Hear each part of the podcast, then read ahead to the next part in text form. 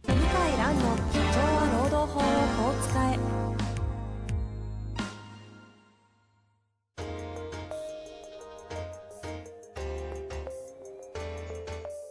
法律の下で展開されるビジネスの世界ポッドキャスト「社長は労働法をこう使えば」弁護士の向井蘭が経営者の立場に立って経営者が知っておくべき労働法の基礎だけでなくビジネスに関する法律の問題を分かりやすく解説しますこんにちは、遠藤和樹です。向井蘭の社長は労働法をこう使え。向井先生、よろしくお願いいたします。よろしくお願いします。さあ、今日も行きたいと思いますが、はい。何かありますかって、もう毎回聞いてて申し訳ないですが、何か最近ありますか最近は、あとなんだろうな。なんだろう。中国とのやりとりとか、なんか、ああ、中関国の西のや方、どんな感じですかあ、もうだいぶ消費は回復してきましたね。ほうほうほ。そうあ、う。聞きたい、それ。はい。はい。ただ、中、中国全土の景気は悪いらしくって、まあ、あの、買い工場移転とかリストラとかうんうん。話が多いですね。あーうん。だからまあ、あの、全人代も GDP 目標設定しないとか、あと、こう、やっぱりこう、なんだろうな。昔だったら、公共事業ばらまいて、うん。あの、一気に景気回復狙いましたけど、今回あんまやらないですね。あーその辺は慎重なんです。慎重ですね。そう。だから、ちょっとやっぱりまあ中国も分岐点に入、あの、入ってるかなっていう気がします。はあ。はい全体の経済的にはお、まあ、そんな伸び落ちてはいるけど実態のその消費とかは戻ってきてるあー上海はね、えー上海みたいな大都市はちょっと違いますからね。それは要は飲食とかそうそう。買い物的なもの例えば、ぎあの、焼肉だったら行列できたり、えーそう、あの、タピオカ、ミルクティーの人気店だったら、僕も好きな店あるんですけど、はいはい1時間待ちとか、マジっすかあそんな状況なんだ今もいや、もともとそういう店なんですよ。1時間ぐらうんい。1時間、ま、待つって言ってもですね、あの、スマホで残り時間わかるんで、うねオフィスに、で仕事しながら待ってるみたいな。で、時間になったら取りに行くか宅配してもらうかみたいな。そういうことねそう。んでも、でも1時間で異常でじゃないですか。いやすごいっすねうん。そういうのが、そういうお店が再開して、やっぱり1時間待ってるとか、えあの、一つ500円ぐらいですからね、日本円で。全然安くないですか。タピオカジュースそう。そうそう。超高級っすねあ、全然安くない。そうかそういうとこがでも戻ってきているという戻ってきてるうんけど、やっぱ家賃は下がり気味かな。あもうすでにあそっか賃料そんな状態なんだあ、うん、家賃は、もう 5, 5年前とか10%ずつ上がってましたけど、5、6年前は毎年。いや、下がってるかなって感じですね。ちょうどこの配信が、あの、全体的に全国解除して、そうっすね1ヶ月経ったぐらいのタイミングになってるかなと思われるんでね、だから、同じようなことが起こ同る。じよう起なこときてるかもしれませんうん。や、家賃は、だこれから、まあ、言われてますけど、お店が空き家になったり、はいはい。出てったりする人が増えるから、家賃は下がるんじゃないかなって。なるほど。に、日本もですね。まあ、ちょっとちょうど聞いてる方はね、あの、はこいのタイミングで日本がどうなってるかと比較しながらちょっと聞いていただけると面白いかと思いますそうですね。はい。さあ、というわけでね、今日もご質問いただいてますので、早速ご紹介したいと思いますが、今日はですね、はいえー34歳の方からご質問ですね、ちょっと匿名ということで、質問だけご紹介したいと思います。はい。いつもためになる配信をありがとうございます。この度コロナの影響で弊社でも在宅ワークが導入されました。最初はただ在宅で仕事をするだけでしたが、連絡が取れない社員がいたり、新入社員のマネジメントのため、勤務時間中は PC のインカメラを全員オンにした状態で Zoom インに、Zoom にログインしなくてはならなくなってしまいました。これにはとてもストレスを感じています。しかもカメラの画像は会社のみんなが見れる場所にスクリーンを置き、そこに映されっぱなしです。会社としてはコミュニケーションのためと言っていますが、事務職のため社内のコミュニケーションは常に必要というわけではありません。ストレスで全く集中できません。それは管理を超えて監視だと感じるのですが、個人としては何か対応できることはあるでしょうかよろしくお願いいたします。うん、まあ他の、はい会社でも見たことありますね。これはでもちょいちょい聞きますよ。他の会社でも見たことありますね。ですか。これはでもよく聞きますよ。どうなんでしょうか。先生、 うんえ全然、あの、前例がないんで、違法とまでは言い切れないですよね。 まあそうですよね。その、これ法的解釈のみだけでまずいくと、どうなんですか法的解釈だけでいくと、勤務時間中なんで、で、別にあの、私生活の部屋を全部映せとは言ってないんで、あー画面に映ってる姿だけを。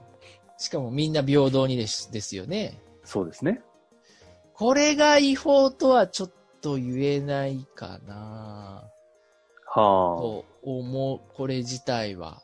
これを拒否した場合はで、懲戒できるかとできないでしょうね。うん。そこまで必要が高いとは思えないんで、はいはい。同意してやる分にはいいけど、でも拒否できないじゃないですか、日本の会社で。しかも全員やるって言ってね、自分全員だけやのるっつってね。うん。ただこれ見てる人誰もいないから、そんな、で、しかもこの方真面目なんで別に、こう、例えば休憩とかトイレ以外は離席しないんですよね。なるほどね。はいはいはい。気にしなくてもいいかなとは思いますけどね。なるほど。うん。あ、気にしなくていいかなっていうのは、気にし、まあまあ、あの、まあ、安心耐えじゃた、なくストレスで全く集中できませんっていうのは、まあまあ、そう、それがで、集中できないものは集中できないんだって言われたらそうですけど、うん、全然、まあ、気にしなくてもいいかなとは思いますが、うん。うん。まあ、逆手にとって、他の人の人間観察とかしたらどうで すか逆に。そっち そっちうん。逆に楽しむ。で、すごいの来たね、これ。社内、いや、いろいろ考えたんですけど、ええええええでお、思いつかなくって、やっぱりちょっと、同じ会社でみんなやってるのにね、例えば代わりに人形を置くとか考えたんですけど、うんうんうんうん。うんでもそれもちょっと寒いなと 思って。それ受ければいいけど、まあ、受けないでしょそうね、ちょっと痛いってなったら辛いですうもんね。ねそう。いや、もう楽しむしかないんじゃないですか。ああ。で、あ、今日は、あの、で、これ女性かちょっと男性かわかんないですけど、ええあの、女性で問題なのは、あの、メイクね。要するに顔が映っちゃうから、うんうん。在宅勤務って、まあ、服装もゆったり、メイクもしなくそうでてすね仕事できるのに、はい。メイクも気にしないといけないとかね。ええそう。あとは、ですね、洋服もちゃんとした、う洋ん服。着ないといけないっていうのが、だと思うんで、もう逆に逆手にとって、もう女性同士だったら、あの、褒めるとかね。え今日褒め、褒める。は、うんいや、今日の、あの、そな、なんとかかんとかいいですね、とか。ああ、なるほどね。どこのコスメ使ってるの的な。そう。どこを使ってんの なるほど。法、法じゃないところうん、だから、あの、悪口言うと、会社の悪口言うと、残っちゃうから、うんうん。個人を褒める分にはいいですからね。別なるに。ほど。そう。そうやって、で、あの、ああの、なんだ、新入社員の Y 君は、髭剃ってないなとか、うん。こう勝手に人間観察して記録を取るとか。いいのえ 何に使うかはあなた次第ですね。えそう。ああ、これは、なんか、うん。なんだ、昨日、ね、出ないんじゃないかな、この人とか。はい。そう。大丈夫かなとかね。なるほどね勝手に心配するとか。た、楽しむしかないんじゃないですか、もうこれは。でもあれですもんね、この法解釈としてそれを監視だ、ダメだっていうことは言い切れないっていうのがまずポイントになるので、楽しむしかないっていう方に今振ってるそわう、けですダよね。メ、うん、ダメって言いづらい、言い切れないんですよね。なるほど。やってる会社あるしね。で、やっぱり、あの、今ですね、在宅勤務じゃなくても、会社に監視カメラを置く会社もあるんですよ。はい。あ、あってありますね。ありますよあね。あるんだけど、それも違法っていうことにはやっぱなってなくて、今のところはう。ーん。こう、ひ広くね、しょあの会社全体に見渡すみたいな監視カメラぐらいであれば、あと物が盗まれたりとか実際に被害があったりしてれば、監視カメラの設置自体はやっぱちょっと違法とは言いづらいし、なるほど。在宅は、例えばは、あの、会議とかする場合、こう画面通してやらざるを得ないから、まあ、画面をき、みんなに公開するっていうのが、それが全部違法かっていうと、ちょっと、それは難しいかなと思うんですけどね。これ仮にそれに、とは言っても、あの、と特に都内の住宅でいきなり在宅とか始まると、子供を面倒を見てとかで、部屋もそんなに在宅できる環境ああないし、そうそうそう。うつせないよっていそうう結構実態問題あるじゃないですか。だからうちは、うちの事務所は、あの、女性事務職の方、女性弁護士は、カメラオフでいいってなってます。ああ、まあ、会議の時も。妥当な、あれですよ、ね。会議の時もカメラオフでいいよって。で、いや、男性でも同じですけどね。男性でも、あの、事務所内の会議は全然カメラオフでいいよって言ってます。これちなみにそれを理由にこ、このパターンの考え方で、監視だ、あ、それされるんだったら、もう嫌ですと。その監視されるのは嫌ですと。だったらそのき、その、それは働いてるって見なさないよって会社が言われてあーた場合は、これどうなるんですかあ、それは、まあ、法的には無効ですよね。だあっあて、成果物出して仕事してるわけだから、はいはいはい。で、記録は残せますしね、パソコンのログ出せばいいわけですから。なるほど。だから、全然それは、ただやっぱり、まあね、法律が適用される職場とは限らないからね、うん、うん。うんやっぱ楽しむしかないんじゃないですか、もうですね。いや、で、も今ので法解釈大体分かった上だと、そうなってきますよね。もう記録つけて、はい。観察日記みたいなのつけて、あのね、朝顔の観察日記みたいな感 じで、A さ社ん員かのら観、察に。社員観察日記って怖い。それ逆にそっちの方が監視でいすやわ今日は、なぜか表情が暗い A 君みたいな。いや、これ、で、あの、こう、みんなを気にしてるって意味ですね。なるほどね観察というか。配慮ですそようね。。配慮。というか、観察とか。うんそう。あの、ちょっと一個だけその派生的な話でなんですけども、はい。このコロナの期間中において、はい。あの、お休みの時とか、プライベートな時に、どこに行ってるかの所在地とかを報告しなさいというのを会社側が求めるケースってあるっていうのを何度か、特に大きい会社聞くんですけど、ありますね。これって、もうちょっと広あの範囲な範囲で言った時に、その、なるほど。とかの話とちょっと近いなと思って、あの、例えば、はい、問題今なってるのは、例えば歯医者さんとかで、はい、そう、ご質問いただいたのは、要はその、外出自粛なのに、ライブハウスに行った社員がいるらしいとかね。はい、はい。そう。で、それで感染が移ったら大問題になるとか。で、その私生活の記録も出させていいですかとかね。はい、はい、まさにその、ありますよね。ええ、うん。だからそれはアウトでしょうね。